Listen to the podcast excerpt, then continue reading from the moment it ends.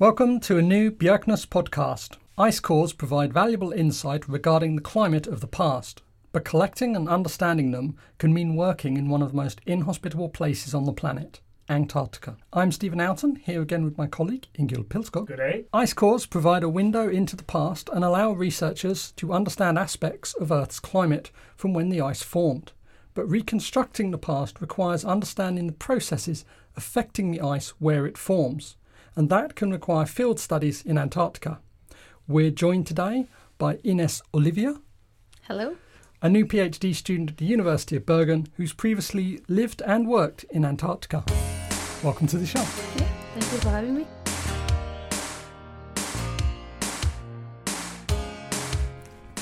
So, our listeners are probably familiar with the basic concepts of an ice core. Uh, you get snowfall, and snow falls upon snowfall upon snowfall, and it layers up, and ice is formed. And then you go there and you cut out a pillar through the ice. So, as you go down through this pillar, you go back in time from the top going further and further back. So, let's start with the question of how can you determine when the different levels of ice actually formed? This is the matter then of dating the ice, I guess. Um, yeah, there is some different techniques. You can count the layers uh, by doing some radar measurements, for example. Then you get like a image of the ice, and you see the layers um, through the glacier or the ice cap. So that would be like uh, tree rings, where you get a season of growth each year, and you can just count the rings to see how many years it's been. Yeah, yeah, exactly. So you get uh, different properties from each layer, and then you get this um, yeah layering of uh, inside the the ice cap. So you can actually see it with radar measurements, and then um, you can use also uh, different methods for dating the layers that you see, and one of the common uh, method is to date with volcanic eruptions. So once you get the ice out of the glacier, like uh, you have it in front of you, then you can count the layers and you see uh, dust horizons that correspond to volcanic eruptions. And from yeah historical um, records, you know which year this eruption has been. So you get signatures from different eruptions within the ice core. And you can actually, I remember we've had previous people on the show, and uh, you can actually tell whether an eruption is in one hemisphere or whether it's uh, a tropical eruption based on whether it's just in Antarctic ice cores or whether it's in Iceland and Greenland. Yeah, then uh, you get an idea of the um, yeah the dimension of your eruption because if it's uh, recorded in both hemisphere, then it's a massive one that went to the stratosphere and then it goes uh, the dust got uh, all around the globe and uh, got deposited in both uh, Greenland and uh, Antarctica. Yes. But volcanic dust and sort of layers and dating the ice core isn't the only thing they're good for. You actually study water isotopes. Yes, I do. What's an isotope? isotopes of the like of the water molecule uh, so it's just different forms of uh, the water molecule you can get uh, on earth so uh, water molecule is h2o and so each of these atoms can be replaced by another one um, heavier so the most common water molecule is um, so two hydrogen atoms and then one oxygen atoms that is O16 but then the oxygen can re- be replaced by O18 or O17 which is heavier. And then you get these uh, water molecules that are heavier. And um, they don't behave similarly in the water cycle and that's uh, why they're mostly used um, in Antarctic ice cores for example So you also get um, hydrogen being just sort of H1, but you also get deuterium and tritium, H2 and H3. So do you get sort of different combinations of hydrogen and oxygen? Yes, Mm. exactly. Now I just uh, said about the oxygen, but of course we get uh, hydrogen replacement, and uh, I personally only study um, uh, combination with deuterium, so H2, and uh, oxygen 18. Uh, because they are the most uh, common and abundant ones Mm. uh, compared to the even rarer ones that are uh, tritium or uh, oxygen 17. But of course, uh, compared to the most abundant one, which is H2O16, um, yeah, those are very few on, on Earth. But yeah. how do they actually form? How do you get different isotopes naturally forming in the ice? Those isotopes uh, exist naturally on Earth, um, and when you when the water goes uh, to a phase change, for example, um, the different isotopes don't behave similarly. For example, the heavier ones tends to stay in the lower energy phase. So, for example, for evaporation process, then you um, get the heavier isotopes that stays in the water state and then in the liquid phase. Sorry, and then the lighter ones that goes to the uh, vapor phase. And so this is called fractionation, and uh, that's how you get uh, different amounts of isotopes uh, in different waters on So- Earth. So this all comes down to sort of ratios of normal water to one of the variant isotopes. Exactly. We don't measure um, the amount of uh, rare isotopes, we measure ratios compared to the most abundant one. And uh, yeah. So what sort of information would you get from these ratios? I mean, how does that what Yeah. what can you get out of this that's that's valuable, useful information? So I guess it depends what do you study. Um, but in Antarctic ice cores, uh, when you measure water isotopes, it's way of measuring what water molecule has undergone, different process, from evaporation uh, on the ocean to its precipitation. And so when you measure the ratios uh, in Antarctic ice core, especially on the East Antarctic Plateau, then it's a way of uh, measuring the local temperature where the precipitation happened and the condensation of the water in the air mass happened. So uh, you can back in actually get Yeah. you can actually get temperatures from these and sort of condensation. Yeah, so measuring uh, water isotope in an ice core, it's um, called a proxy for a past uh, local temperature, so condensation temperature. It's a derived way of um, measuring something, so we cannot directly measure the past temperature in an ice core. So we use proxy, a derived way, uh, to reconstruct it. But of course, there is some issues and challenges that comes with it. But um, the global idea, and that's how you say, well, I don't know, three thousand years ago it was this temperature in Antarctica. So this sounds straightforward then. You get snow, it piles up and it forms ice. Um, presumably to study this and study how what the, how temperature or condensation temperature affects this, you can just set this up in a lab. It's very straightforward. Or is it a little more complicated than that? Yes, so of course it's not that straightforward.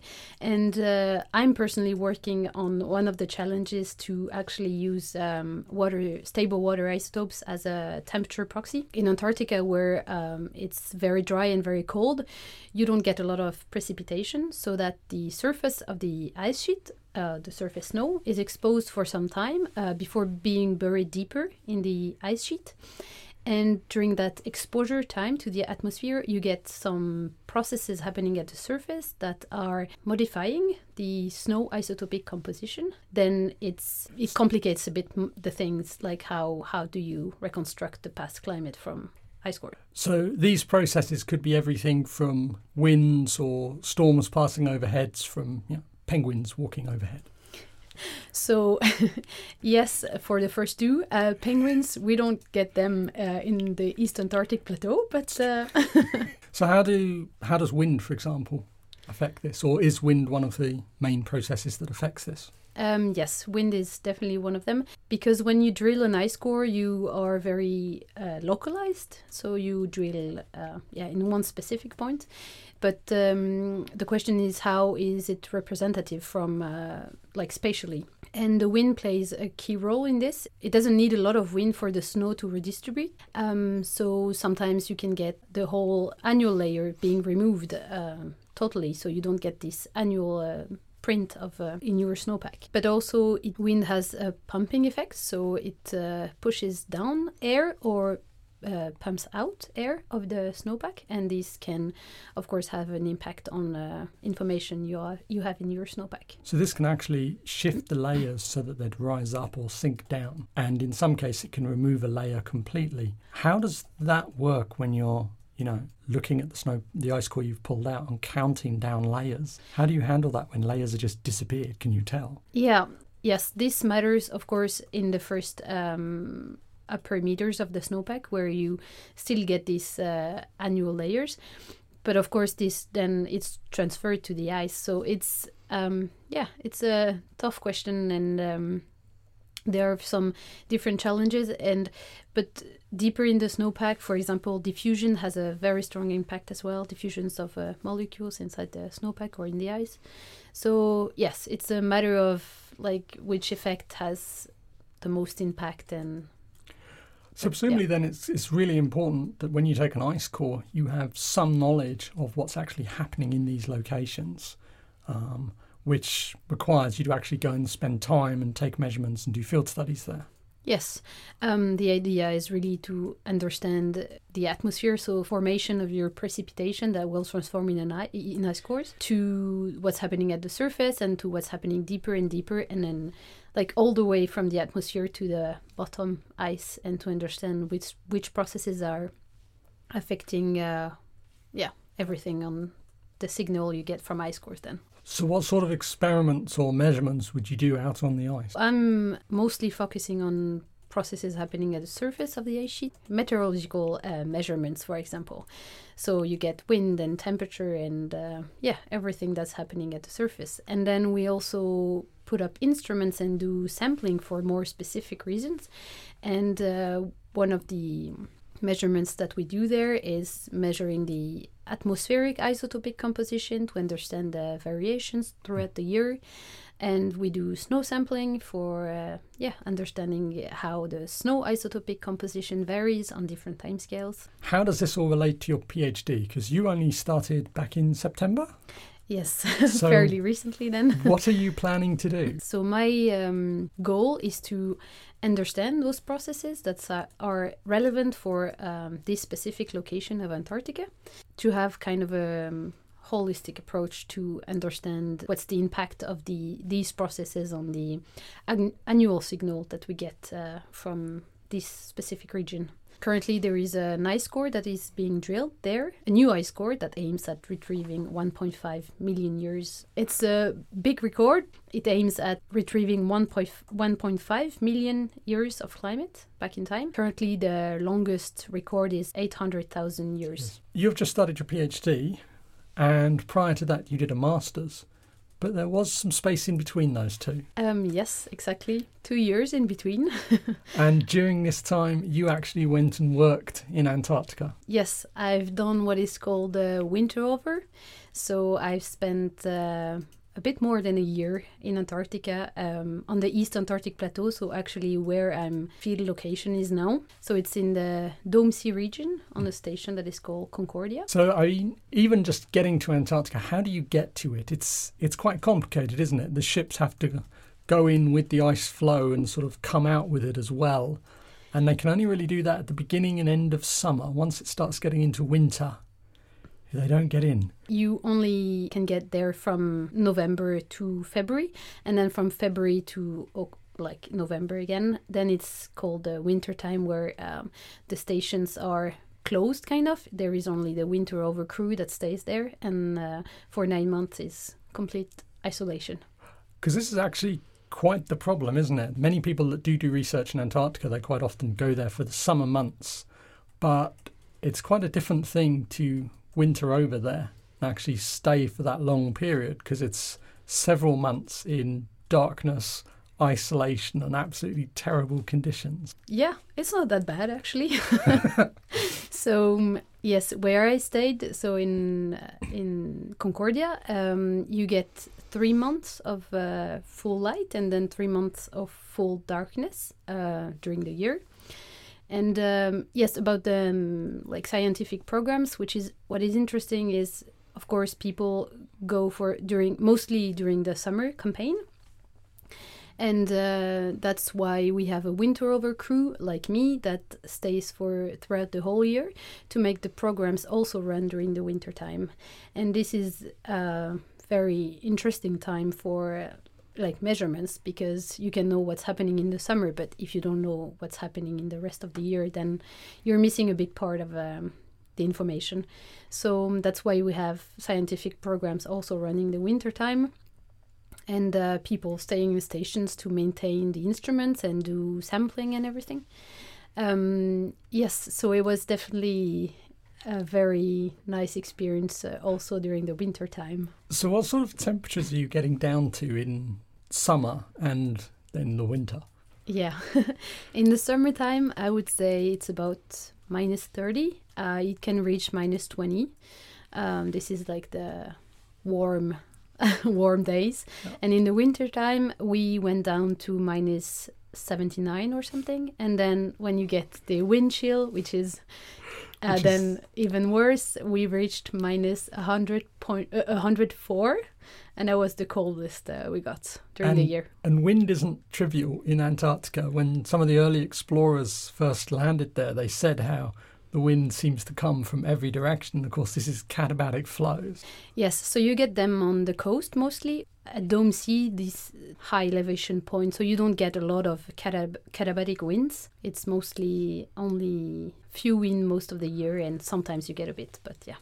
So, did you have any problems with sort of winter over syndrome? This, these sort of issues that people get from being under those sort of conditions? You should ask maybe my uh, winter over Companions. companions. Yeah, um, I don't think I got that affected, but um, yes, you get during the winter time. You're a bit more tired, and uh, it went you fine okay. most of it. What was your daily life like? I mean, if you describe just a normal day being there, what was it like? I would uh, wake up in the morning and then have uh, breakfast with all the station, uh, and then I would uh, either work a bit in the lab uh, if I had some analysis to do, um, or I go outside for uh, the morning and then go maintaining um, the instruments that are in the field. Then go back to the station for lunch with all the the others from the station. How do you find the instruments in the field in total darkness in the middle of winter? it is very localized around the station. So you have the main station, and then the instruments are um, like as far as one kilometer away from the station, and there are some cable lines that lead to it. So you you know your way around after some time, but it can be challenging. Yes. Yeah, Uh, it sounds like quite a challenging environment to work in for that long. It, it was sometimes it was really hard uh, to also be alone, like 1.5 kilometer away from the station and doing sampling in full darkness. But it was also very uh, intense and cool uh, experience, I would say. and very necessary if we want to continue using ice cores to accurately date what's happened in the past. Yeah, exactly. It felt useful being there for the year, so So, would you recommend uh, overwintering or working in Antarctica to other potential PhD students? oh yes, definitely. So, we're at the end of our podcast today. We've been talking with Ines Ollivier about living and working in Antarctica. Ines, thank you for joining us. Thank you very much. I'm Stephen Outten, here with my colleague Ingjerd Pilsk, hoping you'll join us again for another Bjerknes podcast. Thank you for listening. You have now been listening to a podcast from the Bjerknes Center for Climate Research. The center is a collaboration between the University of Bergen, Norwegian Research Center NORCE, the Nansen Environmental and Remote Sensing Center, and the Institute of Marine Research IMR. The music is from Lee Rosevere Arcade Montage BY 3.0.